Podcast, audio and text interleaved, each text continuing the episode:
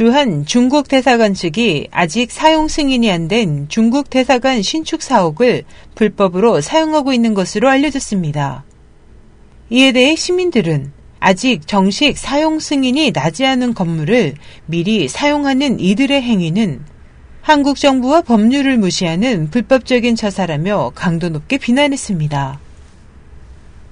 사단법인 한국파룬타파 브라케 오세열 대변인은 27일 명동에 소재한 주한 중국 대사관 신축 건물이 12월 말 완공을 앞두고 있어 아직 사용 승인 전이지만 중국 대사관 측은 무단으로 입주해 버젓이 사용하고 있다면서 서울시가 한국의 법률을 무시한 이 같은 불법 행위를 조사 시정해 줄 것과 위법사항 발견 시 장신선 주한 중국 대사를 수사기관에 고발할 것을 요청하는 민원을 제기했습니다. 오세열 대변인은 대한민국은 법치국가로 한국 내에 있는 모든 사람들은 한국 법을 지켜야 할 무조건적인 책임과 의무가 있기 때문에 국내법을 위반한 외교관을 위법 조치하지 않는 것은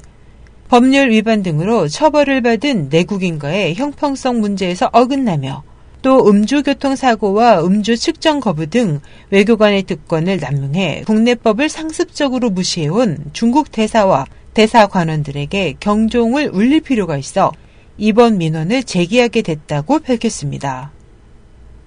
한국 파른타파 브라케는 민원을 통해 중국 대사관 측이 명동의 중국 대사관 신축 사옥을 불법으로 사용하고 있다는 내용의 근거로 효자동 중국 대사관 앞에서 1인 시위를 하는 파른타파 수련자들이 10월 말부터 대사관이 이삿짐을 옮기는 것을 목격했고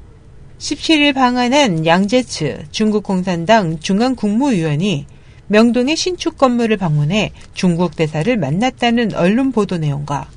18일 파룬타파 학회 측이 명동 중국 대사관 앞에서 진행한 기자회견 당시 경찰의 과잉 진압으로 행사가 저지당한 점 등을 제시했습니다. 건축물 사용 승인 전반 규정인 건축법 제22조 제3항에는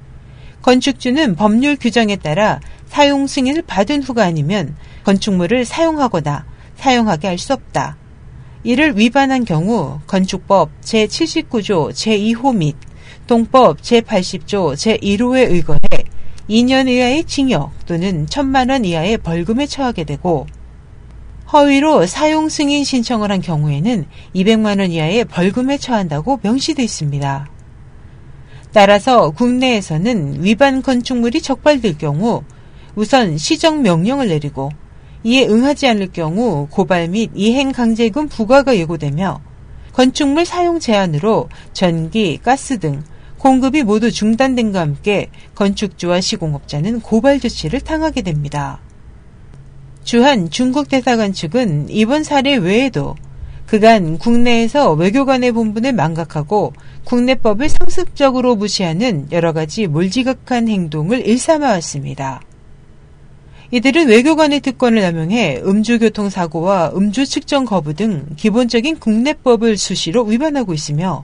또 매년 중국의 순수 전통 문화를 알려온 션인 예술단의 내한 공연을 방해하기 위해 정부와 관계기관을 간섭하는 등 외교관의 본분을 망각한 교만한 내정 간섭 행위를 꾸준히 이어오고 있습니다.